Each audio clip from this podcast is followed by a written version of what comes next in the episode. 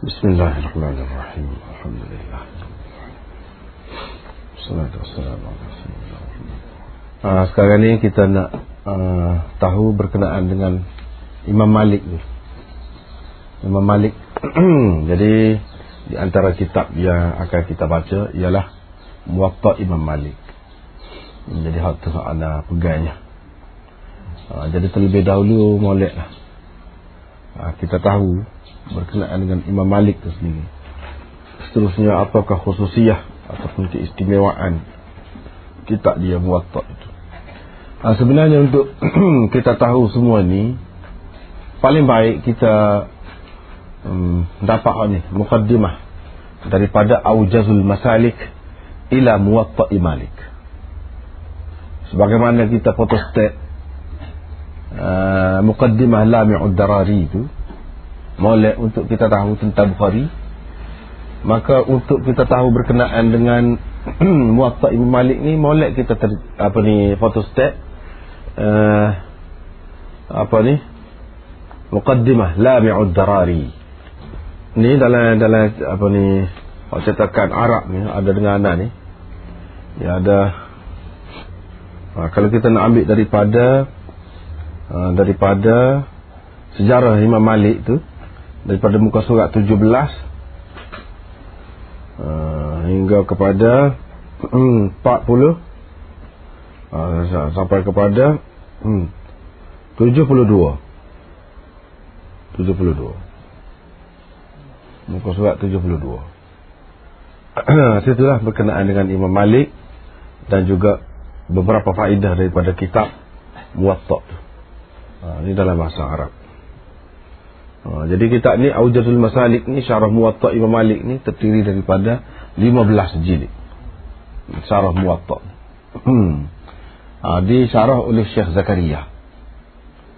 Syekh Zakaria hak itulah Hasyiah Lami'ud Darari itu dia juga. Hmm. Ha, jadi ha, baiklah kita ambil ringkasan sajalah ringkasan. Imam Malik uh, Nama dia ialah Malik. Kuniahnya ialah Abu Abdullah.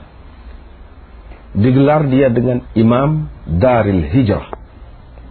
Laqab dia Imam Daril Hijrah.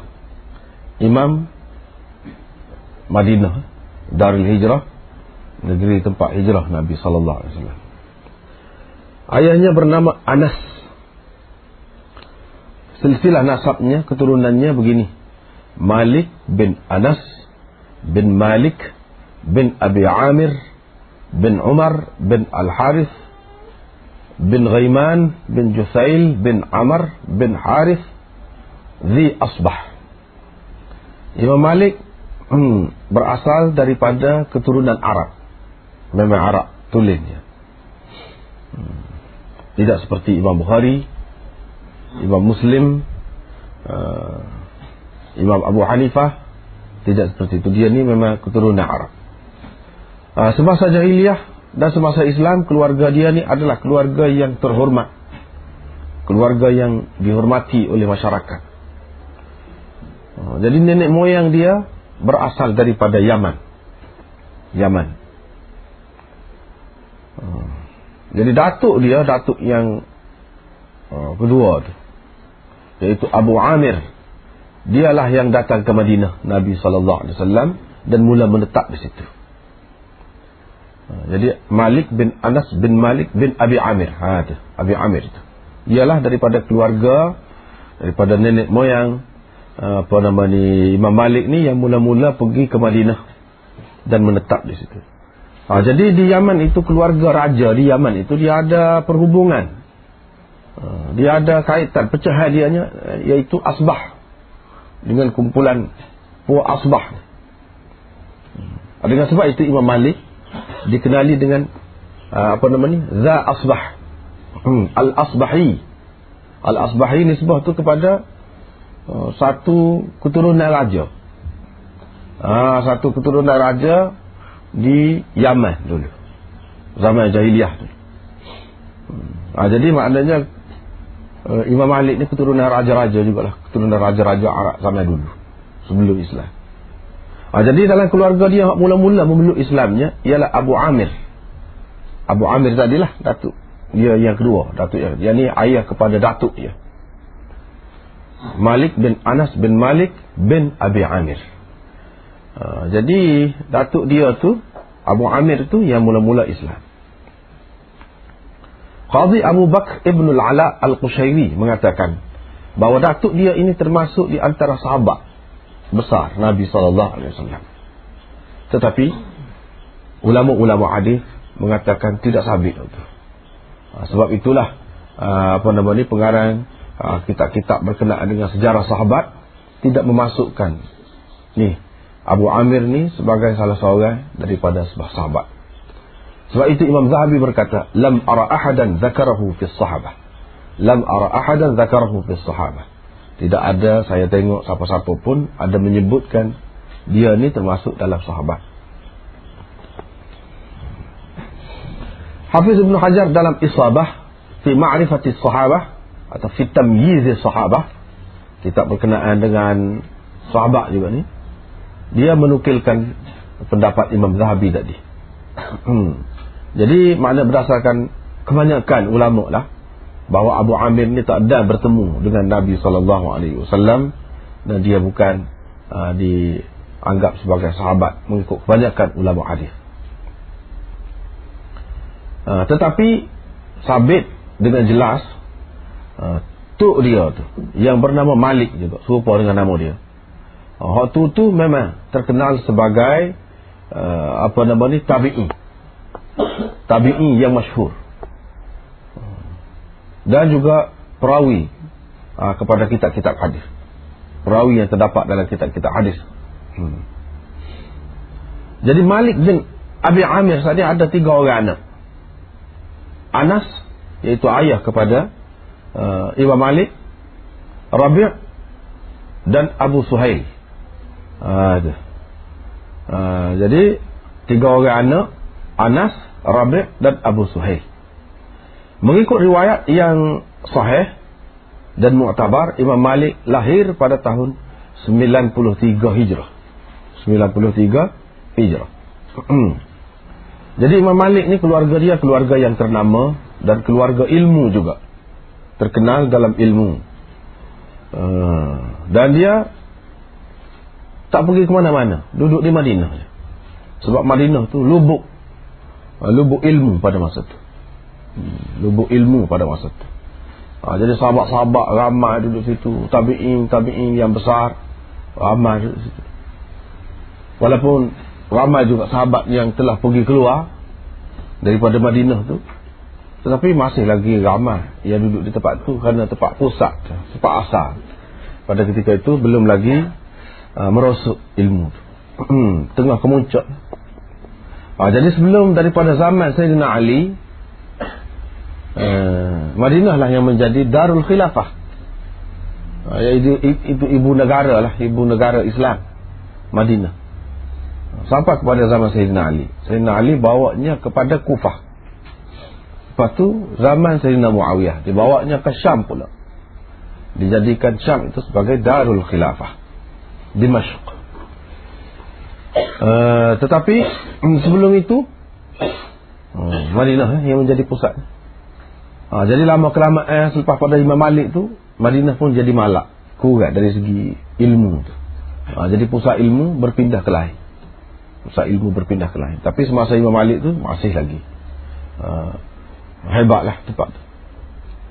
Ha, lepas pada Imam Malik jadi merosot ilmu di situ.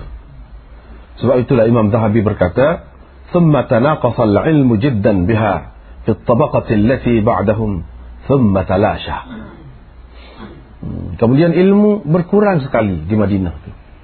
Pada lapisan atau generasi selepas daripada uh, generasi Imam Malik itu. Selepas itu lenyap langsung. Jadi tempat asal ilmu hadis itu jadi tidak menjadi tempat hadis. Lain pula jadi berpindah. Pindah ke Baghdad. Uh, pada tu Spanyol. Rata lah. Syria. Pindah.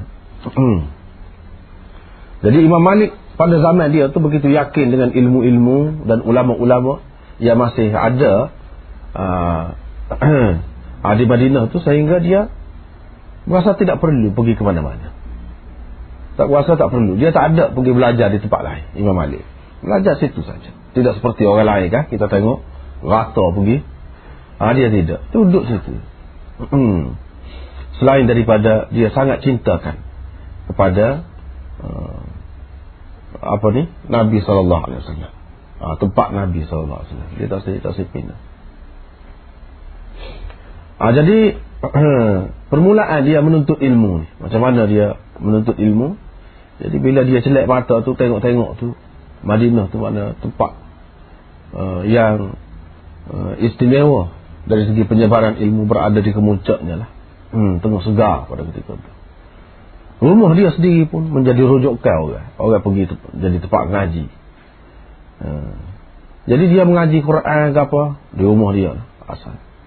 Dan start mengaji hadis pada ketika masih budak lagi. Dia sendiri berkata, kuntu ati nafi'an wa ana ghulamun hadithus sin saya pergi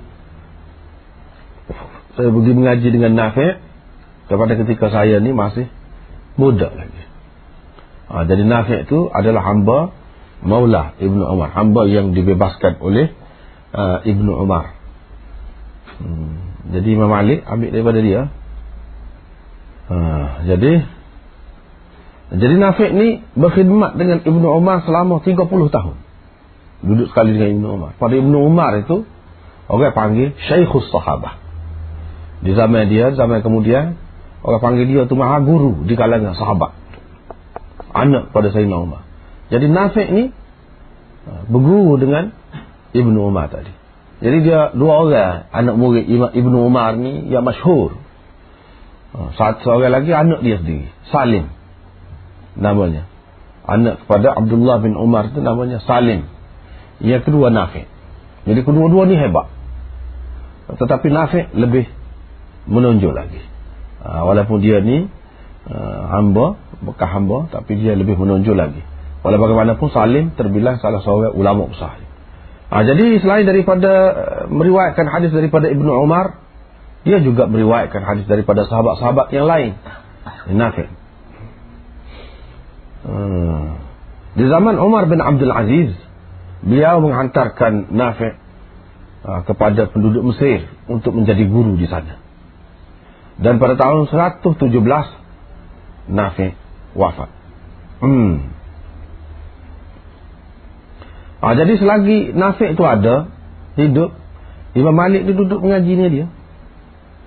Ah, di kalangan ulama hadis, uh, kalau riwayat Malik An-Nafi' an Ibn Umar itu dianggap sebagai silsilatul zahab rantaian emas uh, ataupun silsilah emas pasal apa?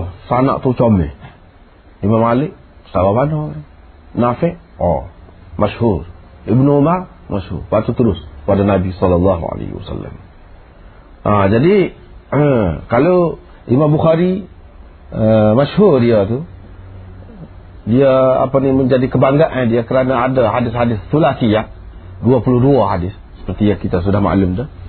22 hadis sulasiyah oh dalam apa ni Imam Malik ni muka dia ratah lagi. Tidak sulasiyah lah tidak, tidak tiga orang perawi lah di antara dia dengan Nabi. Hak tiga tu bak, banyak benar. Hak dua pun banyak.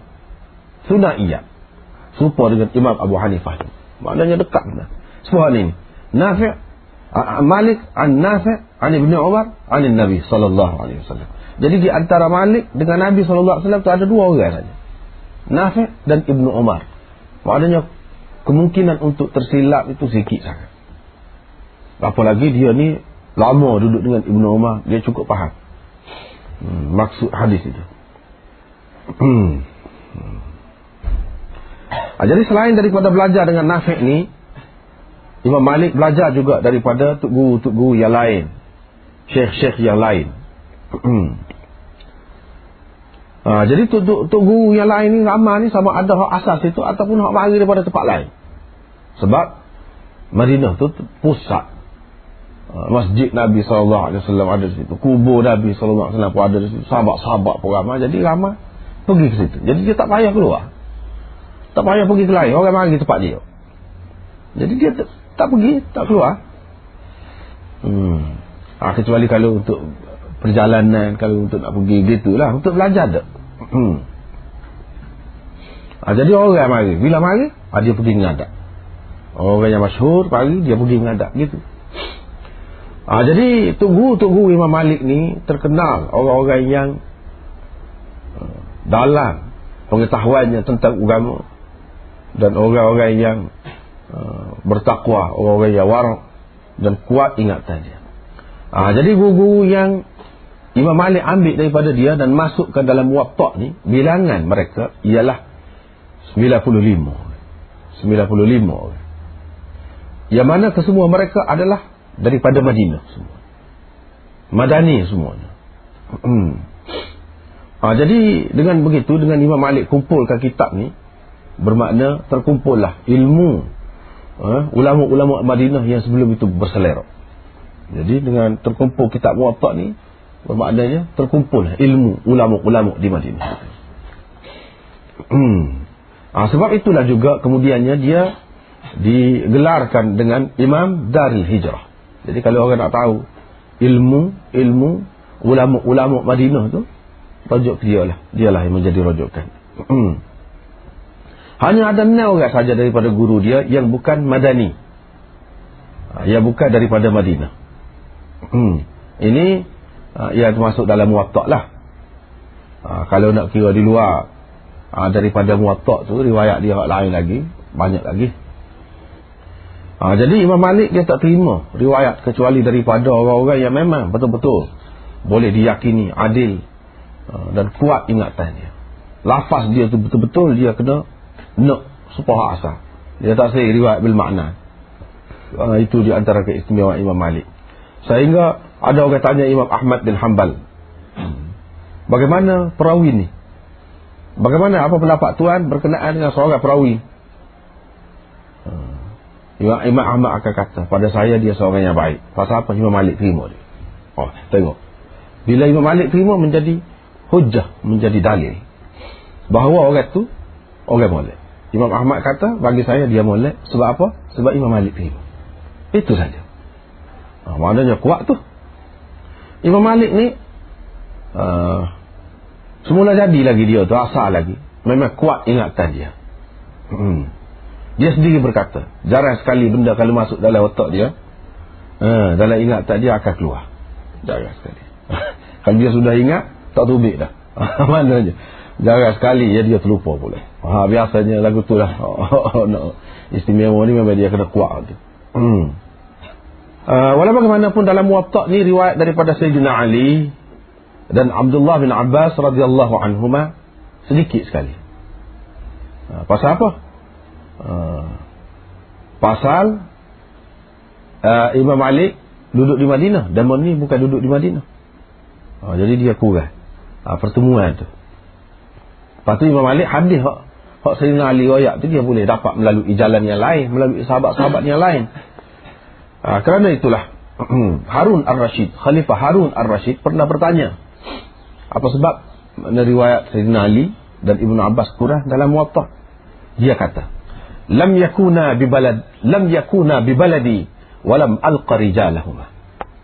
Dia tidak duduk sini kata dia.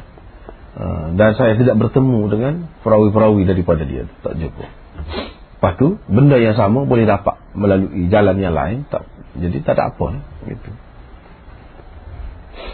jadi bukan apa nama ni riwayat daripada Sayyidina Ali dan Ibnu Abbas saja yang sedikit. Daripada Ibnu Mas'ud pun sedikit juga. Sebab apa Ibnu Mas'ud? Guru uh, di apa nama ni? Di Iraq. Guru di Kufah. Hmm. uh, jadi semasa di Madinah pusat dia rojokan utama di Madinah di zaman sahabat ialah Abdullah bin Umar Abdullah bin Umar itu rojokan utama lepas pada tu lepas pada Ibn Umar mati diganti tempat dia tu oleh Nafiq tadi Nafiq mengambil alih tempat dia bukan anak dia tapi anak dia hebat juga Nafiq tu ambil alih tempat dia Nafiq mengajar selama 12 tahun. Imam Malik selagi ada Nafiq tu dia tak gila. Duduk mengaji dengan Nafiq tu. Pasal banyak ilmu tak habis. Ha, jadi selama 12 tahun setia orang sampai dulu mengaji. Eh? Lama-lama. Dengan seorang guru tu kalau dia minah. Ha, kalau dia suka. Lama. Seperti Imam Abu Hanifah. Dengan tuk guru dia Hamad. Itu. 18 tahun. Selagi tuk guru dia tu ada. Lahir lagi juga. Tapi hak utamanya situ. Hmm. Hak ni pun. Nafik ni. Mengajar 12 tahun. Imam Malik duduk mengaji dengan dia. Lepas pada tuk guru dia tu mati. Nafik tu. Dia. Naik. Ha, orang pilih dia pula. Ha, benar sabar lah. Ha, lagu tu. Ha, pilih dia. Ha, jadi dia tu lah. Dia ni Imam Malik ni orang senang. Orang kaya. Imam Malik. Jadi majlis dia ni dia nak kemah. Ha, dia hadis ni biar padan dengan ilmu hadis ni satu ilmu yang mulia. Jadi kita kena kemas. Jangan selekeh-selekeh dia tak sih. Ha, jadi apa dengan permaidaninya. Hmm. Comel lah. Dia hias comel. Pakaiannya comel lah. Teratur molek. Uh, dan ramai orang pun senyap. Sunyi sepi saja. Uh, dalam majlis dia memang hebat. Hmm. Uh, dia bila nak imlak sesuatu hadis Nabi SAW. Dia akan ambil wudhu. Ataupun uh, sebelum pada dia nak tobik mengajar. Ambil wudhu. Ataupun dia mandi dulu. Mandi pakai baju comel. Kok comel sekali. Uh, tobik. Kalau tu cara dia. Sisir rambut molek. Eh? Bubuh air wangi. Comor air wangi. Baru dia tubik. Ha, itu kebiasaan dia. Imam Malik. Ha, jadi, Sulaiman Nadwi menggambarkan majlis Imam Malik ni. Dia kata, sekali tengok orang akan keliru. Ini majlis raja-raja kau. Oh, mengajar tu. Comel. Perhiahnya. Bukan, bukan main macam dalam istana. Ha, apa situ dia. Ha, dia nak kemah. Ha, jadi dia nak comel. Orang akan keliru. Adakah ini dewan ataupun hall raja? Ha, orang ramai pergi. Bersesak-sesak. Ha, pembesar-pembesar pun pergi. Mengadak dia. Hmm. apa ni. Pengunjung-pengunjung. Pengunjung-pengunjung pelawak-pelawak pun mari juga pergi. Duduk dengan penuh ha, hormat. Lepas tu kenderaan-kenderaan yang begitu banyak. Hebat pula majlis dia. Memang orang nampak macam majlis raja. Ha itulah. Hmm. Padahal Imam Malik dia tidak ada uh, apa ni merintah ke apa dia tak ada tak ada kaitan. Tetapi raja-raja, khalifah-khalifah pada masa itu semua mengadap dia.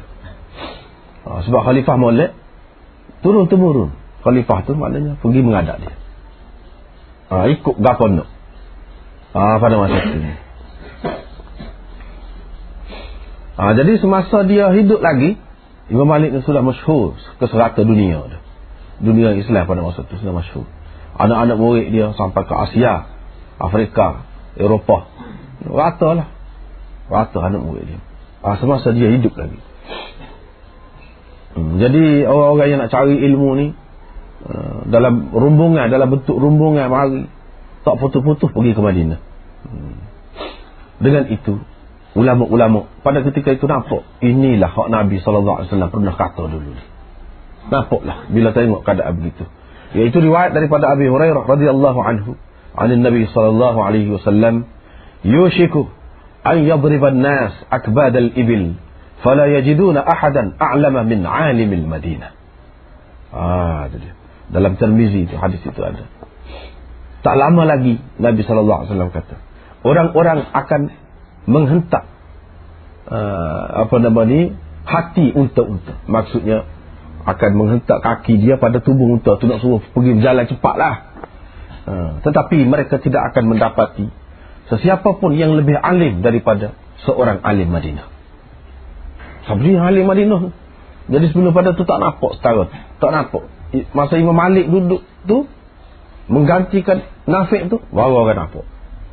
Ah ini dia Uh, dengan sebab itu Sufyan bin Uyainah dan Abdul Razak mengatakan ramalan ataupun apa yang disebutkan oleh Nabi sallallahu alaihi wasallam dalam hadis dia itu tepat untuk Imam Malik kata dia.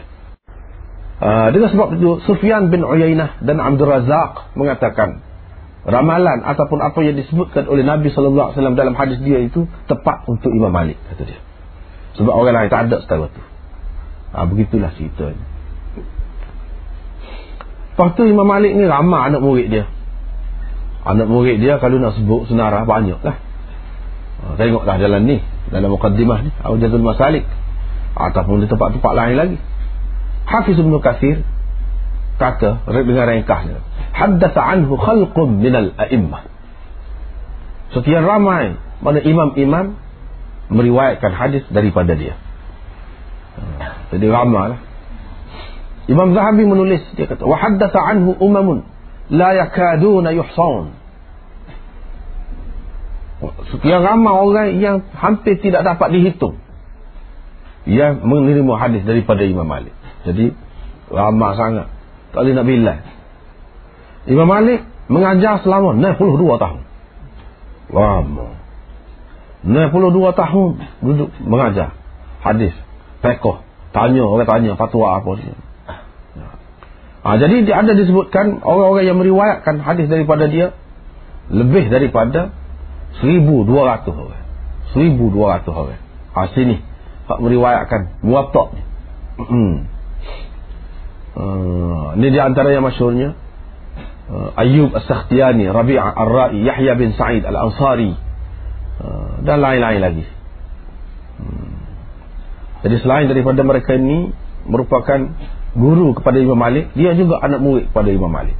Hmm. lepas tu imam-imam besar ni memang ramah lah. Termasuklah Imam Syafi'i sendiri anak murid Imam Malik. Imam Muhammad bin Hasan Al-Syaibani anak murid Imam Malik. Imam Abu Yusuf juga anak murid Imam Malik. Ni orang-orang besar saja. Ha, jadi fiqah Imam Malik pula. Syawaliullah kata bagi orang yang meneliti kitab-kitab asas agama ni dia akan dapati mazhab-mazhab asas dianya ha, merujuk kepada asas dianya ialah fiqh Sayyidina Umar. Itu asas dia. Fiqh Sayyidina Umar ni menjadi asas kepada semua mazhab-mazhab. Fiqh Sayyidina Umar ni hak paling dekat dengan dianya kerana mengambil daripada anak dia sendiri ialah Imam Malik Imam Malik ni mana kalau hak di atas sekali peringkat atas uh, Tok Guru di kalangan sahabat tu Ibnu Umar.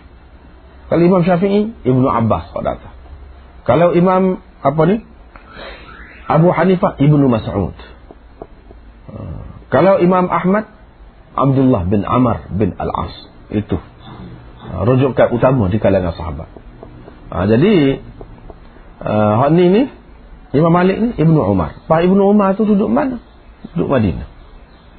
Duduk Madinah. Pada situ ilmu Aisyah dan uh, sahabat-sahabat yang besar di kalangan tabi'in pula fuqaha us-sab'ah bil Madinah. Ahli fiqh. Tujuh orang ahli fiqh yang terkenal di Madinah tu, Madinah juga. Oh, jadi semua ni orang-orang besar ni duduk di Madinah. Jadi Imam Malik ambil daripada dia ni. Jadi pada hakikatnya kalau fiqh orang lain ni makna dia tidak boleh tidak mengatasi Imam Malik. Sebab tu Syawali Allah kata yang paling istimewanya Imam Malik. Hmm. Jadi ramainya ulama-ulama besar di Madinah tu sehingga Imam Malik menjadikan hujah. Hujah. Apa nama ni? Uh, ahli Madinah. Pendapat ahli Madinah tu menjadi hujah dalam mazhab dia. Sebab apa? Sebab ramai orang-orang alim. Dan orang-orang besar. Ha, lepas tu kita kalau kita tengok. Hmm. Hmm. Fuqaha Us-Sab'ah saja Hak duduk di Madinah. Uh, Iaitu Sa'id bin Musayyab Wafat pada tahun 94 Ubaidullah bin Utbah bin Mas'ud Wafat pada tahun 98 Urwah uh, Urwah wafat pada tahun 94 Qasim bin Muhammad bin Abi Bakr Wafat pada tahun 108 Abu Bakr bin Abdul Rahman bin Al-Harith bin Hisham Wafat pada tahun 94 uh, Sulaiman bin Yasar wafat pada tahun 109 Kharijah bin Zaid bin Thabit wafat pada tahun 109 hmm. jadi ni di Madinah menjadi rujukan di zaman dia jadi keputusan dia tu kalau sepakat tujuh orang ni di Madinah tu dianggap sebagai keputusan sebuah keputusan mahkamah ha, di situ. Hmm. jadi Imam Malik asas pekoh dia je ialah demon ni itulah asas pekoh ni ialah fuqaha us-sab'ah bil Madinah sebelum dia itu yang menjadi asas dalam pekoh dia Lepas tu pengakuan sahabat-sahabat dia, ulama-ulama besar di zaman dia dan kemudian lagi uh, terhadap dia. Yahya bin Ma'in berkata, Yahya bin Ma'in ni tokoh dalam ilmu rijal. Dia berkata, Imam Malik adalah Amirul Mukminin fil hadis. Amirul Mukminin. Jadi kalau Amirul Mukminin khalifah ni orang nombor satu. Kalau dalam hadis ni dia orang nombor satu. Sufyan bin Uyainah berkata, kami berasa tak ada nombor satu duduk depan Imam Malik kecil sangat kami. Padahal Sufyan bin Uyainah tu mujtahid tu. Tapi dia merasa kardil apabila berhadapan dengan Imam Malik. Hmm. Kami pun mengikut jejak langkahnya. Ha, kata Sufyan Sufyan bin Uyainah. Abdul Rahman bin Mahdi juga seorang ulama uh, rijal juga berkata tidak ada di atas muka bumi ini orang yang Uh, lebih alim berkenaan dengan hadis daripada Imam Malik. Imam Malik lah pemegang amanah yang terbesar dalam ilmu hadis. Imam Syafi'i berkata, bila masuk perbicaraan berkenaan dengan hadis, maka Imam Malik ibarat bintang. Kata dia. Yang ini menjadi pedoman. Hmm. Imam Ahmad orang tanya, kalau nak hafal lah hadis, eh, nak hafal lah hadis tulisan seseorang ni, hadis siapa dia? Dia kata Imam Malik. Ha, kalau nak apa hadis, apalah hadis Imam Malik. Sebab itu masyhur di kalangan salaf dahulu. Apa muwatta tu? Muwatta Imam Malik. Sebab itu Imam Syafi'i sendiri pun apa? Muwatta Imam Malik. Ha, sebab kalau nak apa? Imam Ahmad pun kata, apalah. Apa ni? Kitab Imam Malik hmm, Lepas pada tu Akhlak dan peribadi dia pula ni Kita kena semula Kenapa ayat tak ada. Allah. Bismillahirrahmanirrahim. Alhamdulillah Rabbil Alamin. Wassalatu wassalamu ala sallam Wa alihi wa ha, Jadi kita masih lagi ha, Bincang berkenaan dengan Imam Malik tu sendiri Dan kitab dia Yang kita nak baca ni namanya Al-Muwatta Jadi sebagai sambungan kepada perbincangan yang lalu uh, hari ini ha, kita nak cerita berkenaan dengan akhlak dan adat ataupun kebiasaan Imam Malik. Imam Malik ni dia sangat cintakan Nabi sallallahu alaihi wasallam. Sehingga setiap kali kalau orang sebut nama Nabi sallallahu alaihi wasallam muka dia akan berubah. Muka dia akan berubah tu. Hmm. Orang tanya dia kenapa? Dia kata nama yang disebut itu jauh lebih tinggi eh, daripada dia tak pada dia ni. Nak duduk di hadapan orang itu. Hmm. Ah itu. Kerana cintanya kepada Nabi sallallahu alaihi wasallam, Imam Malik tidak pergi jauh daripada Madinah. Dan dia tidak keluar pun pergi belajar daripada Madinah. Kecuali untuk sesuatu perjalanan lah, musafir baru dia pergi. Dan Imam Malik selalu berjalan kaki ayah tak pakai selipar. Uh, pasal apa? Dia kata tanah yang uh, menyimpan Nabi wasallam itu adalah tanah yang suci. Jadi bagi dia apa adanya dia ni. Uh, jadi nak berasa cemar dengan tanah tu.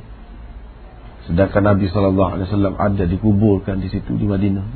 Jadi kalau kawasan dekat sekitar masjid tu kawasan tu dia tak pakai selipar.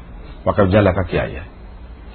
Begitu juga kalau kawasan dekat-dekat tu Dia tidak naik kenderaan dia Dia akan turun uh, Pasal dia berasa uh, uh, Membesarkan diri lah uh, Membesarkan diri Kalau sekiranya naik kenderaan tu Sampai dekat Dengan masjid Nabi Sallallahu Alaihi Wasallam. Uh, Jadi begitulah keadaan dia Hormat dan sayang cintanya Kepada Nabi Sallallahu Alaihi Wasallam. Imam Malik dengan muwatta dia tu sudah masyhur di zaman dia lagi semasa dia masih hidup lagi. Abu Nuaim dalam Hilyatul Awliya ada menyebutkan bahawa Khalifah Harun al-Rashid pernah minta dengan Imam Malik uh, nak gantung kitab muwatta tu di Kaabah. Hmm. Oh, sebagai satu penghormatan dan nak paksa orang supaya ikut mazhab Malik. Ikut fiqh Malik itu. Kalau nak kiranya dalam keadaan begitu Seorang khalifah ni mengadap dia Minta lagu tu Kalau orang biasa Dia nak cari kedudukan pada waktu lah Peluang tu Tapi Imam Malik tidak lagu tu. Dia tak sih. Dia tak sih. Dia kata sahabat-sahabat tu dah telah berselerak rata dah kata dia. Dan mereka membawa pendapat-pendapat sendiri. Ha. Jadi hmm, oleh kerana mereka semua ni adalah betul kalau kita nak menetapkan memastikan orang ni ikut satu pendapat itu adalah tak kena kata dia. Uh, kita bagi kebebasan lah kepada orang ramai uh, bagi kebebasan kepada masyarakat untuk pilih hak mana yang dia nak uh, begitu juga Khalifah Al-Mansur pernah juga mengemukakan cadangan yang sama tapi Imam Malik juga tak sih Imam Malik tak sih uh, sebab apa dia tak sih untuk maknanya dia ni ditonjolkan begitu tak sih Lepas pada itu sikap terbuka dia terhadap aliran-aliran perbezaan pendapat itu. Oh, begitu sekali. Dia tak say. Kalau dia terima hak tu, maknanya boleh jadi. Jadi boleh jadi uh, orang terpaksa ikut. Bukan kerana dengan dengan sukarela tidak. Dia tak say begitu. Dan ini uh, kita dapat lihat pandangan Imam Malik terhadap perbezaan pendapat itu. Dia terbuka sangat. Tidak kata uh, tertutup nak paksa orang ikut satu pandangan. Ha, tidak lagu. Begitu juga Imam Malik ni mana menjadi rujukan khalifah-khalifah tu mengadak dia. Jadi anak murid dia. Anak-anak khalifah dia jadi anak murid dia. Ha, jadi pernah Kaabah tu. Ha, pernah khalifah tanya Imam Malik lagu mana Kaabah? Ha, hak-hak ha, Allah ni dia kata ni, ni tidak tidak seperti hak asal. Ha, tidak seperti hak hak asal yang dibina oleh Nabi Ibrahim. Ha, jadi sudah roboh gitu gini kata khalifah Bagaimana kalau kita bina semula mengikut hak zaman zaman Nabi Ibrahim yang mana Nabi sallallahu alaihi wasallam kena nak buat lagu tu. Jadi dengan memasukkan hatim itu ke dalam uh, Kaabah juga. Barulah tidak jadi keliru sebab mula Aliul Qari tadi masuk masuk masuk ke celah. Ha, jadi mereka bagi cadangan begitu. Uh, jadi Imam Malik kata tak sah. Walaupun begitu. Tak sah. Biarkan begitu. Sebab apa nanti dia dia kata akan jadi bahan uh, permainan khalifah-khalifah. Khalifah ni naik dia akan buat cara dia. Khalifah ni naik buat cara dia untuk dapat pengaruh. Jadi dengan baiki Kaabah tu.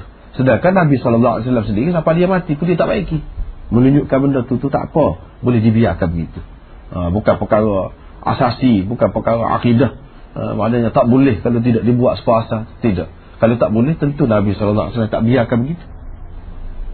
Kok mana-mana pun walaupun dia kata uh, orang bahasa baru Islam kok mana-mana pun kalau benda tu mesti mesti dah Nabi pindah dah tapi tidak begitu jadi Imam Malik telah menyelamatkan umat ini daripada permainan ahli-ahli politik permainan khalifah-khalifah.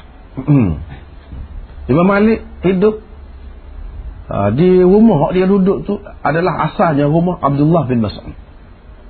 Pada tu? Turun tu ke bawah dia sewa. Dia hidup dengan menyewa sepanjang hayat dia.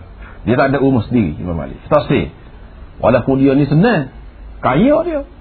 Tapi dia tak stay. Ada hal dia sendiri dia ha, dan kalau dia duduk di masjid dia duduk di tempat Sayyidina Umar selalu duduk ha, di situ dan di situlah tempat Nabi SAW bila iktikaf dia hampar ha, dia hampar tikar dia hamparan dia untuk duduk situ di situlah Imam Malik duduk. Hmm, dia pilih tempat situ. Hmm. Imam Malik berkata, saya tidak memulakan fatwa. Melainkan setelah hmm, 70 orang faqih fuqaha Madinah mengakui bahawa saya sudah boleh mengeluarkan fatwa. Mana 70 orang ulama Madinah, uh, faqih Madinah, hmm, fuqaha Madinah yang masyhur dengan kealiman mereka itu apa ni menyaksikan bahawa Imam Malik uh, layak. Ah ini lagi satu cerita tak tahulah sejauh mana betulnya kita kena cek dulu. Tetapi dalam banyak kitab disebut ni cerita-cerita yang sama ini adalah rasa kena uh, kena kena selidik lah. Cuma apa yang ada dalam kitab lah sekadar begitulah. Uh, apa yang ada dalam kitab untuk nak seterusnya kena cek lagi lah. Hmm, tapi ada berasa tidak berapa tepat begini tidak berapa tepat sebab berdasarkan bukti-bukti yang lain lah ha, dia kata Muhammad Zunnafsi Zakiyah pada tahun 135 Hijrah. Dengan saudara dia Ibrahim. Uh, Ibrahim ni di Basrah Muhammad Zunnafsi Zakiyah ni di Madinah. Hmm, dia telah memberontak terhadap pihak kerajaan. Hmm, kerana hmm, sikap apa ni zalim lah kejam oleh pihak kerajaan terhadap uh, keturunan Rasulullah sallallahu alaihi wasallam orang panggil ahlul bait. Hmm. maka Imam Malik pun sokong. Bagi sokongan. Akibatnya uh, gubernur Madinah itu Ja'far bin Sulaiman naik marah. Dan dia memutuskan supaya disebat Imam Malik 70 sebatan. Hmm. ada cerita. Habis belum orang darah belakang dia tu. Dan bahu dia ni cabut Abang ikut cerita? Lepas pada tu Dia letakkan dia atas unta Di Arab Di Arab Seluruh bandar Madinah. Tetapi Imam Malik hmm, Terus berkata Dia kata siapa yang kenal saya Kenalah tak Siapa yang tak kenal saya Saya ni adalah Malik bin Anas. Saya tetap mengatakan Bahawa tolak dengan secara paksa itu Tak jatuh. Uh, Tolak dengan secara terpaksa tidak jatuh. Ha, maksud dianya kod lain. Ha, mana pemerintah dulu di, dilucutkan, digugurkan dengan paksa. Padahal dia tu cukup syarat molek. Itu tidak sah. Pada bagi dia ni. Ha, dia kritik lah. Kritik kerajaan. Tapi oleh kerana dia ni orang pekoh, dia kata tolak dengan dipaksa, tidak sah. Hmm, tak jadi. Ha, jadi maknanya pemerintah yang dilucutkan pemerintah dulu tu adalah tidak sah pasal dia molek. Itu macam dipaksa lah ha, jadi tak jadi ha, pada tahun 1400 ha, 146 ha, hijrah bila Khalifah Al-Mansur pergi ke ha, Haramain pergi ke dua tanah haram dia pergi ke Madinah. Ha, dan dia dapat tahu begitu. Ha, maka dia nak kisah lah terhadap gubernur di Madinah tu.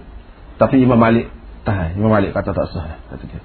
Bila dia sebab saya tu saya ingat sama saya maaf selalu dah pada masa tu setiap kali dia sebab tu saya maaf selalu dah sebab apa sebab dia ni keluarga anak cucu Rasulullah sallallahu alaihi wasallam kata dia cerita tu tapi anak cerita ni uh, tidak berasas uh, sebab apa uh, kalalah siapa begini sekali pas ramah-ramah anak murid dia tu duduk mana duduk buat apa dia Orang setara Imam Malik kalau dibuat setara ni jatuh kaja. Bukan setakat gubernur tu saja jatuh. Eh? Pakar Khalifah jatuh. Khalifah Al-Mansur tu dia kawal kepada Imam Malik. Alim besar tu. Tetapi sejarah telah menutupkan cerita tu. Ha. Khalifah Al-Mansur tu lah ya suruh Imam Malik buat muatak tu. Tak ada dah kata dia. Kita dua aja ada pun. Aku nak buat tak tak boleh kata dia tak ada sibuk dengan urusan pemerintahan. Jadi kamulah buat. Jadi makna Khalifah Al-Mansur tu orang alim. Dia boleh juga nak buat kitab supaya lebih kurang lagu tu. tu. Ha, tetapi dia lebih percaya kepada Imam Malik. Maknanya dia sahabat. Kalau lah setara tu orang buat kepada Imam Malik. Eh, tidak jadi lagu ni lah. Hmm. Oh, siapa dia harap seluruh bandar. Tu buat apa dia ramai-ramai lagi. Kok ramai-ramai orang. Setara mana pengaruh Ja'far itu. Ha, takkanlah siapa gitu. Ja'far bin Sulaiman. Ha, jadi kita kena kritik. Walau bagaimanapun dia ada di dalam kitab-kitab seperti Tawaqat Ibn Sa'ad, Al-Bidayah dan Nihayah dan beberapa kitab yang lain lagi ada sebut benda ni. Ha, tetapi sebut benda ni pun bagi adanya tak boleh nak pakai. Lepas pada tu kewafatan Imam Malik. Imam Malik panjang umur. Allah SWT beri dia panjang umur. 86 tahun umur dia. Dan dia mengajar 92 tahun mengajar. Selama 62 tahun duduk mengajar. Jadi pada ketika akhir hayat dia tu sudah huzur dalam dia. Walau bagaimanapun dia terus mengajar. Ha, dan terus mengeluarkan fatwa. Hmm. Jadi akhirnya pada hari Ahad dia jatuh sakit. Ha, mula jatuh sakit. Lebih kurang 3 minggu sakit. Tidak tahan juga. Akhirnya pada 11 Rabiul Awal tahun 179 Hijrah uh, Imam Malik wafat. Pada ketika itu umur dia 86 tahun. Jadi dia mengajarnya uh, semenjak 117 selama uh, 62 tahun duduk berkhidmat uh, kepada agama khususnya kepada hadis dan dikebumikan dia di uh, apa namanya perkuburan Baqi. Jadi perkuburan Baqi di Madinah tu situ ada juga Imam Malik duduk situ. Jadi karangan Imam Malik ni banyak juga tetapi di antara yang masyhur paling masyhur lah ialah Muwatta tu. Muwatta Imam Malik inilah satu kitab yang diterima umum dan masyhur mengikut tertib fiqh. Dengan ada bab-bab secara teratur uh, dia anggap rujukan selepas daripada Quran. Inilah kitab yang mula-mula. Uh, rujukan utama. Walaupun kitab-kitab lain ada tapi yang tersusun molek lagu ni dan diterima umum diakui oleh ulama semasa inilah kitab. Imam Abu Bakar Ibn Al-Arabi berkata, Al-Muwatta huwa al-asl al-awwal wal-lubab. Wa kitab al-Bukhari huwa al-asl al-thani fi hadha al-bab. Wa alayhima bana al-jami' ka Muslim wa Tirmizi. Itu kata dia. Jadi Muwatta itu adalah asas yang pertama dalam hadis ini. Sebelum pada itu ada dah kitabnya tapi hak hak sahu yang diterima, disepakati. Inilah yang pertama dan dia adalah pati kepada segala yang lain. Kitab Bukhari adalah asas yang kedua dalam bab ini. Ini dalam ilmu hadis. Lepas pada itu, hak lain-lain itu letak binaan dia atas hak dua tadi. Muslim kau termizi kau siapa kau. Dia asaskan, letakkan binaan dia itu di atas dua asas tadi. Iaitu Muwatta dan Sahih Bukhari. Imam Zahabi dalam memperkenalkan kitab Muwatta ni dia kata inna lil Muwatta lawaq'an fil nufus wa mahabatan fil qulub la yuwaziha shay. Jadi pengaruh Muwatta di dalam jiwa uh, umat Islam ni begitu besar dan dia ada semacam kehebatan uh, pada pandangan di dalam hati uh, orang Islam terhadap Muwatta tu dia hebat begitu sekali sehingga tidak boleh ditandingi oleh mana-mana kitab. Muwatta itu, kitab Muwatta itu pada hakikatnya adalah himpunan ilmu di Madinah. Adalah himpunan ilmu uh, ulama-ulama dan fuqaha Madinah. Bila dia kumpul itu, kerana itulah orang menganggap dia imam dari hijrah. Kerana dia mengumpulkan pendapat-pendapat uh, dan uh, pandangan-pandangan, fatwa-fatwa uh, fuqaha di Madinah. Nawab Siddiq Hasan Khan menukilkan pendapat Abu Zur'ah ha? yang mana dia kata dia kata tidak ada satu kitab yang mendapat kepercayaan dan keyakinan menjadi pegangan orang begitu kuat seperti Muwatta ni tak ada hmm. mana di zaman dia lah ha, di zaman dia. Pas-pas sekarang ni pun begitu juga. Kedudukan dia tu memang istimewa. Ha, jadi bila Imam Malik tulis kitab dia ni jadi tidak dapat dipastikan dia start tu bila. Walau bagaimanapun daripada qara'in daripada bukti-bukti semasa tu dapat juga uh, di di agak lah. Qadhi Iyad dalam madarik dia dia dia ada menukilkan uh, apa ni kata-kata Abu Mus'ab iaitu murid yang istimewa juga kepada Imam Malik di mana dia kata uh, Abu Mus'ab itu anak murid Imam Malik itu kata Imam Malik memula, memulakan penulisan kitab Muwatta ini di zaman Khalifah Al-Mansur. Di zaman Khalifah Al-Mansur. Yang ni di atas permintaan dia juga. Seperti yang anda sebut tadi. Hmm. Ha, dia mula situ. Tapi tak ada tak ada siap semasa Khalifah Al-Mansur itu. Uh, baru selepas selepas Khalifah Al-Mansur itu mati uh, pada uh, pada 6 Zulhijjah 157. Ha, mana tak siap lagi. Lepas pada tu naik anak dia Al-Mahdi, Khalifah Al-Mahdi. Muhammad Al-Mahdi ha, di zaman dia itulah ha, siap kitab muwatta itu ha, di zaman dia itulah ha, siap kitab muwatta itu Ibnu Hazm mengatakan bahawa Imam Malik siap menulis uh, kitab dia itu selepas daripada mati Yahya bin Sa'id Al-Ansari iaitu pada tahun 143 143 Lepas pada tu, apa sebab dinamakan muwatta? Jangan kita dengar kitab ni nama muwatta lagu tu. Tak ada kitab lain nama muwatta. Oh, sunan Sunan tu banyak lah. Sunan Termizi, Sunan Abu Daud dan lain-lain tu. Jamik pun banyak juga kitab jamik. Tapi nama muwatta ni tak ada. Unik. Ha, nama. Apa sebab? Dinamakan muwatta. Muwatta tu isim maf'ul daripada watta'a yuwatti'u tawfiyatan. Apa maknanya? Maknanya memijak, jirik, menyediakan, memudahkan, meratakan. Itu makna watta ay watti. Muwatta maknanya jalan yang dipijak oleh umum. Jalan yang dilalui oleh umum atau jalan yang disediakan dan dipermudahkan untuk orang ramai. Ah itu satu makna dia. Jadi ini semua ni makna isti'arah lah.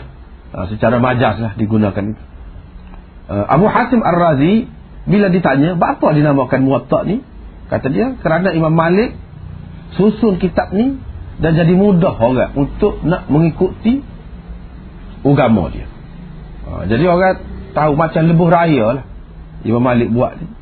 Lebuh raya yang mudah orang nak lalu semua jadi orang boleh uh, guna uh, kitab dia tu. jadi dia permudahkan untuk uh, orang ramai. Uh, jadi sini makna dia mudah Watta ayati makna mempermudahkan. Muwatta makna yang dipermudahkan untuk orang ramai guna. Jadi kalau soal lagi muwatta itu dengan makna watta makna memijak melalui. Maknanya jalan yang dilalui oleh orang ramai. Uh, tapi Imam Malik sendiri kata dia kata saya kemukakan. Setelah siap kitab ni saya kemukakan kepada 70 orang fuqaha Madinah. Semuanya bersetuju dengan saya. Semuanya kena.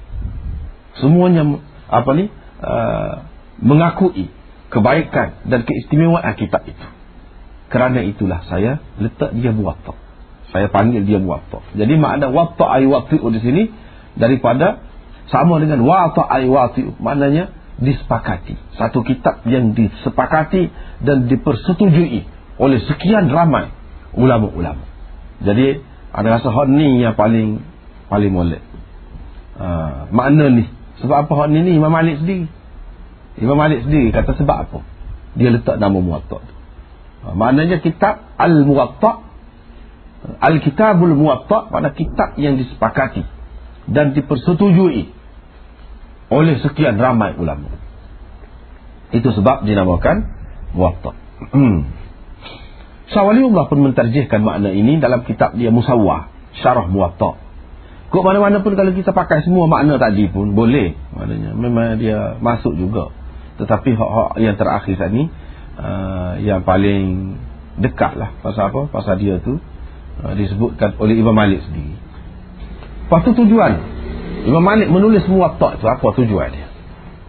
Uh, jadi sebelum daripada Imam Malik ni sudah banyak dah. Uh, hadis-hadis ni dikumpulkan dalam bermacam-macam bentuk. Sudah banyak tetapi tidak ada iltizam untuk mengeluarkan hadis yang sahih. Tak ada. Jadi iltizam yang seumpama itu hanya di dipakai oleh Imam Malik. Jadi sebelum pada itu bercampur aduk bercampur bau. Hadis itu. Di antara yang sahih dan yang daif dan lain-lain lagi. Tapi Imam Malik dia Uh, mensyaratkan atas diri dia untuk uh, memasukkan hadis-hadis yang sahih sahaja.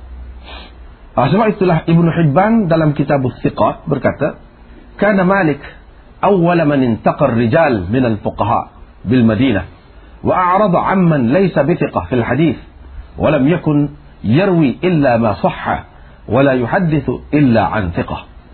Itu kata dia. Malik adalah orang yang mula-mula memilih menapis perawi-perawi dari kalangan fuqaha di Madinah. Dan dia meninggalkan perawi-perawi yang tidak siqah dalam hadis. Dia tidak meriwayatkan kecuali apa yang sahih. Dan dia tidak meriwayatkan kecuali daripada orang yang siqah. Daripada sini kita tahu bahawa uh, Imam Malik dia tapis, buat tapisan. Ha, dan dia pilih hadis sahih saja. Sebelum pada tu fuqaha di Madinah ni ada kitabnya tapi campur bau. Dialah orang yang mula-mula buat gitu. Jadi asas bagi mazhab Malik itu sendiri selain daripada Al-Quran sebagai asas yang pertamanya, yang kedua ialah hadis-hadis sahih. Yang ketiga, asas dianya ialah asar sahabat dan tabi'in. Itu asas mazhab dia. Terutamanya yang berada di Madinah. Yang berada di Madinah.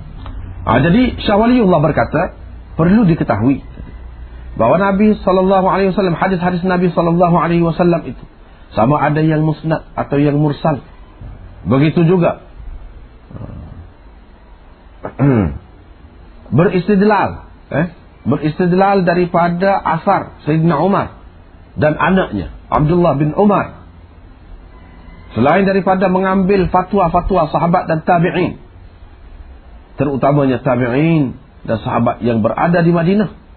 Ini adalah suatu perkara yang disepakati eh, oleh imam apa ni disepakati oleh ulama terutamanya Imam Malik pakai hal ini ha, ini adalah uh, usul dalam mazhab Malik mengikut semua ulama semua sepakat kata ini adalah usul mazhab Malik ha, jadi Muwatta itu adalah satu kitab yang menghimpunkan fatwa-fatwa dan riwayat-riwayat ahli Madinah secara khusus yang tidak terdapat di dalam kitab-kitab lain jadi kalau kita nak tahu pendapat ahli Madinah, fatwa dia, tengok kitab Imam Malik, muwatta tu. Ha, jadi sebab apa yang jadi istimewanya bagi Imam Malik? Ha, apa ni fatwa ataupun amal ahli Madinah tu? Sebabnya mereka ini duduk di tempat Nabi SAW duduk di akhir hayat dia. Jadi pada masa Imam Malik itu dekat sangat lagi. Ramai lagi. Eh? Orang-orang uh, orang-orang yang hmm, ikut mana sahabat-sahabat yang duduk di Madinah tu jelas mana mengikut Nabi sallallahu alaihi wasallam. Hafiz Ibn Hajar menerangkan dengan lebih terang dengan lebih jelas lagi dia kata fasannaf al-Imam Malik al-Muwatta wa tawakha fihi al-qawi min hadith ahli al-Hijaz wa mazajahu bi aqwal as-sahabah wa fatawi at-tabi'in wa man ba'dahum. Jadi Imam Malik Imam Malik hmm, tulis kitab muwatta itu dan dia cari pilih yang kuat saja daripada hadis ahli Hijaz dan dia campurkan itu dengan pendapat-pendapat sahabat dan fatwa-fatwa tabi'in dan orang selepas daripada mereka. Jadi itulah kandungan kitab muwatta. Jadi kedudukan muwatta ni di kalangan kitab-kitab hadis pula. Di kalangan kitab-kitab hadis yang lain. Jadi kedudukannya sangat istimewa lah. Ha, seperti kita sudah bincang dalam tabaqah kitab-kitab hadis itu uh, umumnya ulama mengatakan dia ni dalam kelas yang pertama. Dan setaraf dengan Bukhari dan Muslim. Kalaupun ada pendapat lain yang mengatakan dia ni uh, apa ni selepas daripada uh, Termizi kedudukan dia tu. Nah, itu adalah pendapat yang tidak boleh diterima lah ulama tak terima uh, jadi hmm, Ah. hak-hak sahihnya iaitu kedudukannya sama dengan Bukhari dan Muslim. Bahkan dari setengah-setengah segi lebih lagi daripada Bukhari dan Muslim. Ah, hak itu nanti kita akan lihatlah. Syawaliullah dalam Hujjatullahil Balighah ada berkata wattafaqa ahlul hadith ala anna jami'a ma fihi sahih ala ra'yi Malik wa man wafaqahu. Wa amma ala ra'yi ghairihi laysa fihi mursalun wala munqati'un illa waqad ittafala sanad bihi min turuqin ukhra. Fala jarama annaha sahihah min hadzal wajh. Hmm. Ah jadi dia kata sepakat ahli hadis mengatakan bahawa sekalian riwayat semua riwayat yang ada di dalam muwatta itu adalah sahih mengikut pendapat Malik dan orang-orang yang sependapat dengannya. Ah, orang-orang yang setuju dengan dia. Adapun mengikut pendapat orang lain hadis mursal dan hadis munqati yang terdapat di dalam muwatta itu sanadnya muttasil dari turuk yang lain. Jadi semestinya hadis-hadis yang munqati dan mursal yang terdapat di dalam muwatta itu juga sahih, yakni mengikut turuk yang lain. Jadi bagi orang lainnya riwayat Imam Malik yang munqati dan mursal itu sahih juga tetapi menurut tarik yang lain sebab dalam dalam apa ni muwatta Imam Malik tu dia tak ada Tak ada sanad dia tu. Dah mengkotik sanad dia tak cukup lah. Putus lah. Mursal begitu juga sanad dia sanad dia tidak lengkap. Bila tidak lengkap mengikut kaedah biasanya, dia ni maif. Tetapi bagi Imam Malik sebab dia jelas cuma dia tak sebut tu nak peringkas saja dengan maksud nak ringkas. Walau bagaimanapun di sisi orang lain pun apa yang disebutkan oleh Imam Malik tu sanad dia tu hak muqattid ada melalui tarik yang lain jelas siapa orang itu dan orang-orang itu adalah orang-orang yang fiqh. Jadi dengan itu walaupun hadis munqati dan mursal dalam muwatta itu dia sahih juga. Ha, jadi bagi orang lain pun. Jadi kalau begitu jelaslah hak yang jadi kelirunya orang duduk kata dalam dia itu ada munqati, ada mursal, ada yang diriwayatkan secara balagha, balagha Malik. Hmm, jadi hak tu tu kalau mengikut orang biasa orang lain uh, dikatakan sebab tidak sahih lah. Tetapi bagi Imam Malik ni orang sudah selidik dah. Apa yang dia sebut tu melalui sanad dia yang tak lengkap itu diperlengkapkan oleh orang lain dan boleh kita dapati melalui tarik yang lain bila begitu uh, dia tidak jadi dhaif. Dia tetap menjadi hujah. Bagi orang yang mengatakan hadis-hadis itu tidak menjadi hujah pun apabila jelas diketahui melalui tarik yang lain sanad-sanad dia tu lengkap boleh menjadi hujah juga. Bagi orang lain pun. Jadi serupa jugalah. Imam Syafi'i berkata, nah, dia kata ma ala zahril ard kitabun ba'da kitabillah asahha min kitab Malik. Tidak ada kitab di atas belakang bumi ini yang lebih sahih daripada kitab Malik. Itu pengakuan Imam Syafi'i. Dan Imam Syafi'i hafal kitab Muwatta Imam Malik. Dia hafal. Sebab kita tunggu dia tu.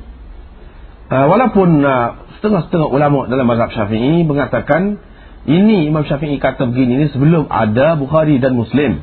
Selepas Bukhari dan Muslim dia jatuh nombor tiga kata mereka. Tetapi bagi anak tidak. Dia setara. Bahkan dari beberapa segi lebih daripada Bukhari dan Muslim. Nanti kita akan tengok.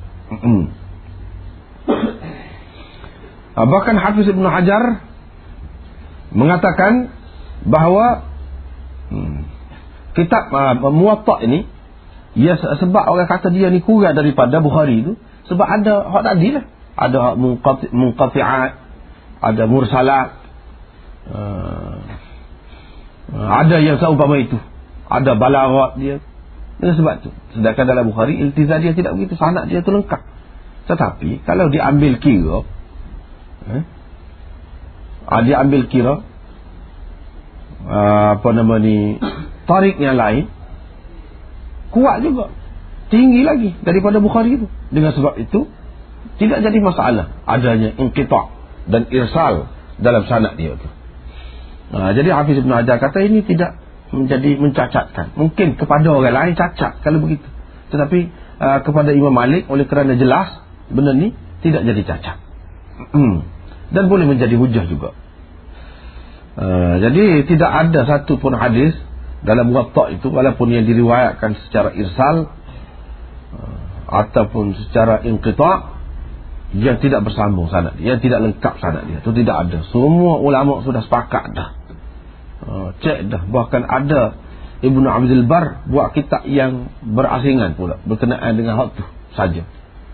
Yang dikatakan sanad Imam Malik putus itu waktu dia pelengkapkan Bahkan kata Syah Waliullah, kalau kita nak tengok sanad yang lengkap bagi muwatta Imam Malik ni, kita ambil musnad dari ni.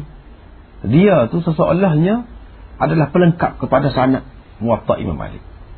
Pada tu, pada hakikatnya kata dia, perawi-perawi, apa ni, sanad-sanad di dalam Termizi, dalam Nasai, dalam Abu Daud dan sebagainya itu, boleh kita katakan sebagai mustakhrajat bagi muwatta Imam Malik. Tidak salah kalau kita katakan kitab-kitab mereka ini merupakan mustakhrajat kepada kitab muwatta.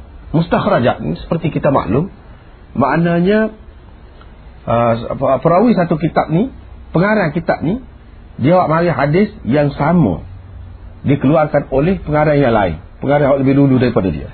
Lepas tu dia buat mari sanad yang lain daripada sanad pengarang kitab yang pertama. Itu orang panggil mustakhraj. Mana hadis sama tapi sanad lain. Ha, jadi hak muwatta ni hadis dia serupa lah dengan ada hak ada dalam Abu Daud, ada dalam Nasai, ada dalam lain-lain itu. Jadi hak dalam ni sanad dia tu lengkap. Jadi kalau kita nak tengok sanad yang lengkap, tengok hak ni. Jadi hak ni kitab-kitab ni ni sebagai mustakhrajat bagi muwatta. Jadi bila bila ada banyak mustakhrajat, maknanya kitab muwatta tu jadi kuat juga. Jadi kuat juga. Tidak kata jadi lemah. Sebab apa? Mana orang lain menunjukkan jalan yang lain. Yang mana lengkap jalan itu. Ha, jadi Imam Malik sebut secara rekas itu tidak menjadi masalah. Jadi setengah-setengah orang yang dia kata Imam Muwatta dia jadi kurang buat tu sebab tu. Tapi kalau uh, kita mengambil kira hak tadi seperti Cawaliullah kata kitab-kitab lain itu sebagai mustakhrajat bagi Muwatta uh, dan begitu juga Musnad Ad-Darimi itu kalau kita tengok situ kita boleh tengok kata dia sanad Muwatta yang lengkap. Hmm, jadi disempurnakan oleh Darimi. Uh, jadi tak jadi masalah lah. Hmm. Uh, dengan sebab itulah Hafiz Mughaltai uh, dia mengatakan Muwatta ni setara dengan Bukhari kata. Setara dengan Bukhari. Tidak ada beza dengan Bukhari. Kalau dalam muwatta ni ada eh, hadis-hadis yang munqati, ada yang mursal, ada yang muallaq. Dalam Bukhari pun ada juga benda tu. Ada ta'liqat dia juga, ada. Ha, cumanya orang kata hak tu, hak ta'liqat, hak tu, hak munqati. Itu dalam terjematul bab dia. Bukan dalam musnadat dia. Hak musnadat dia lengkap. Ha, orang kata begitu. Ha, iyalah, kok mana-mana pun ada juga dalam Bukhari tu. Ha, kok mana-mana pun. Hmm, ada juga jenis itu. Jadi dalam dalam muwatta ada jenis itu pun tidak jadi masalah. Sebab apa? Ditampung oleh turuk yang lain. Uh, bahkan kalau kita tengok dari setengah-setengah segi pula, muwatta ini lebih tinggi, lebih istimewa daripada Bukhari. Dari segi mana? Dari segi Imam Malik itu sendiri dia adalah tabi'it tabi'in. Adalah di antara tabi'it tabi'in. Dan riwayat dia tu sampai kepada Nabi biasalah. Tiga empat perawi di antara dia dengan Nabi SAW itu biasa. Jadi, hak tiga, sulasiyat ini adalah asas kepada sanat Imam Malik. Sedangkan Imam Bukhari, dalam sahih Bukhari dia tu, sulasiyat tu, nyahu benar lah kita kata. Tinggi benar lah. Hak tu ada 22 sulasiyat. Sedangkan dalam muwatta Imam Malik, hak sulasiyat itu, itu asas dia asas dianya sulafiyat. Sulafiyat dan rubaiyat. Jadi makna dekat. Hak sulafiyat tu banyak sangat. Itu memang biasalah. Dalam muatak Imam Malik. Sebab dia lebih dekat dengan Nabi SAW. Bahkan di dalam muatak itu ada 40 hadis sunaiyat. Di mana kita nak cari dalam Bukhari ni? Bukhari sah pun tak ada sunaiyat. Oh, ada sulafiyat tu pun 22. Itu pun bukan main. Daripada berapa banyak hadis tu ada sulasiat 22 sunaiat ada serabut Imam Malik 40 ada sunaiat maknanya di antara dia dengan Nabi SAW tu hanya ada dua orang perawi sahaja ha, jadi tinggi tu hmm, tinggi kedudukan pada itu di antara syarat Imam Malik seperti juga Imam Abu Hanifah iaitu riwayat yang dia nak ambil daripada perawi dia tu dia perawi dia tu dia kena ingat riwayat lafaz dia Ha, itu di antara syarat dia. Lafaz dia. Sedangkan Bukhari ataupun Muslim tidak mensyaratkan begitu. Riwayat bil makna pun boleh. Dia ambil juga. Tetapi Imam Malik tak. Wah, mana tinggi lagi, ketat lagi tu dari segitu. Dia mensyaratkan maknanya perawi dia tu mesti kena hafal seperti juga Imam Abu Hanifah. Kena apa? Hadis yang dia riwayat tu memang dia ingat boleh. Lafaz dia. Kalau tidak tak boleh. Mana dia kira satu kesalahan tu. Dia kira satu kesalahan. Jadi dengan seperti mana Imam Abu Hanifah juga. Sebab itulah riwayat dia sikit, tak banyak. Sebab syarat dia tu lebih ketat. Syarat dia lebih ketat. Dia kalau kalau tak ada riwayat bil lafz, riwayat bil makna tu dia tidak utama mana dah. Lebih baik dia pakai amal ahli Madinah. Pakai amalan praktikal apa yang dipraktikkan oleh ahli Madinah. Itu lebih baik lagi daripada kita pegang lafaz. Nak, nak berpadukan lafaz hadis itu. Sebab apa? Bila lafaz hadis tu sudah berubah, dari segi perkataan dia boleh jadi lari jauh tu lebih baik kita pakai amal ahli Madinah kata dia sebab apa amal ahli Madinah ni ramah kalau duduk buat ni tu pada masa tu masalah bid'ah masalah apa tak ada timbul. Semua orang pakai mengikut sunnah. Ah, jadi dengan sebab itu dia lebih utama kau tu hmm. amal ahli Madinah. Ha, jadi kedudukan muwatta tu begitu istimewa di kalangan uh, apa namanya syuyuh uh, dan muasirin. Orang-orang yang semasa ulama-ulama semasa dengan Imam Malik uh, begitu ketara sekali sehingga fuqaha Madinah yang begitu ramai tu uh, uh, dia uji uh, dan menyanjung kitab uh, menyanjung Imam Malik di atas apa ni uh, pengumpulan dia tu. Imam Nawawi dalam mukaddimah dia menceritakan uh, apa ni keadaan seorang itu guru dia. Uh, iaitu dia dapat satu kitab kata dia. Yang mana lebih baik daripada Bukhari dan Muslim dan Tirmizi dan lain-lain lagi. Walaupun hak ni pun molek juga kata dia. Kitab tu ke dia katanya. Kitab muwatta kata dia oh, jadi maknanya di antara ulama kemudian ni pun ada yang meletakkan muwatta ni lebih tinggi lagi bahkan kalau nak kira dia lebih dulu lagi daripada uh, Imam Bukhari Ha, tu satu keutamaan tu. Lebih dulu lagi ya, kalau kita letak nombor satu pun tidak salah. Apalagi Imam Malik itu adalah syekh kepada syekh. Ha, guru kepada guru, pengarah-pengarah uh, apa ni kitab yang lain. Jadi Imam Bukhari dalam Bukhari pun selalu ambil daripada Imam Malik. Ha, tidak seperti Imam Ahmad hanya berapa yang dia ambil. Tidak seperti imam-imam lain dia tak ada ambil. Tetapi daripada Imam Malik dia banyak. Pak Imam Malik ni bukan dalam Bukhari saja, dalam Muslim dalam apa ada belakang. Ha, jadi bila Imam Malik tulis kitab ni, lepas tu masyhur kitab ni diterima umum, patut ramallah juga ulama-ulama yang tulis kitab atas nama Muwatta pada masa tu. Ha, jadi anak-anak murid Imam Malik pun pergi cerita kepada dia. Imam Malik kata, yang kekalnya ialah yang ikhlas dan yang ditulis dengan niat yang baik kata dia. Hari ni kita tengok kitab muwatta ni yang tinggalnya muwatta Imam Malik saja. Hak lain tak tahu apa mana. Wallahu a'lam. Jadi betul hak Imam Malik kata. Jadi situlah kita dapat tengok betapa Imam Malik tu keikhlasan dia tu. Dia kata hak kekal dalam dunia ni akan kekalnya yang ikhlas dan yang ditulis dengan niat yang baik. Hak tu yang akan kekal. Memang terbukti kita tengok muwatta yang adanya hak ni paling ada pun muwatta Imam Muhammad Hak tu buat ni juga sebenarnya. Dia ambil daripada Imam Malik juga. Anak murid Imam Malik juga. Bukan tulis secara berasingnya. Tidak. Ha, bukan secara berasingnya. Kalau hak berasingnya itu nampaknya tak ada. Kita tak nampak. Ha, jadi kitab muatak Imam Malik ni diterima baik. Sejak sejak dia hidup lagi. Sudah masyur, sudah tersebar luas. Lepas pada dia mati. Kau lagi. Ha, kau lagi diterima. Dan semakin luas lagi eh, tersebarnya kitab itu. Hmm. Bukan sahaja orang ramai yang pakar tu. Bukan sahaja yang menjadi rujukan tu. Rujukan orang ramai. Khalifah-khalifah semasa. Berapa orang khalifah? Iaitu seperti Al-Mansur, Al-Mahdi, Al-Hadi, Al-Rashid, Al-Ma'mun, Al-Amin. Semuanya itu. Rujuk kepada Muatta Imam Malik. Dan di antara mereka itu ada yang menjadi anak murid Imam Malik sendiri. Hmm. Anak murid Imam Malik sendiri. Pada tu sebanyak mana riwayat dalam kitab Muwatta ni? Sebanyak mana? Ha, jadi asalnya Imam Malik letak depan dia tu 10 ribu hadis. Daripada 10 ribu tu dia garis-garis-garis dia potong-potong-potong sehingga 1725 sahaja. Tak banyak. Dalam dalam Muwatta Imam Malik ni tak banyak. Muwatta Imam Muhammad kau sikit lagi. 1100 lebihnya. Hak ni 1725. Daripada 1725 tu hadis yang musnad dan marfu' 1900. Yang mursal 222. Yang mauquf 913. Pendapat dan fatwa tabi'in 285. Ha. Pendapat dan fatwa tabi'in 285. Itulah kandungan watak Imam Malik. Ha, jadi dia kerana dia ni sikit, tak banyak.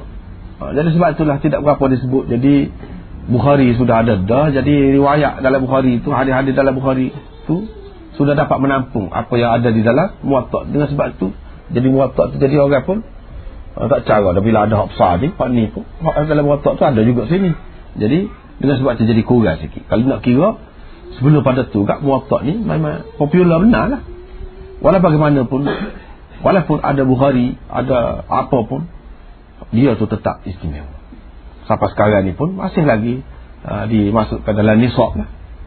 uh, Dalam nisab ta'lim Maknanya kena mengaji juga Muatak tu Kalau nak nak nak wis dalam bidah hadis uh, Lepas pada tu kita akan bincang berkenaan banyak lagi ni. Istilah-istilah dia. Begitu juga kedudukan marasil dan balaghah uh, apa ni muwatta ni apa kedudukan dia dan apa keistimewaan dia. Yang tidak ada dalam kitab-kitab lain. Itu uh, kita akan bincang akan datang insyaallah. Allah a'lam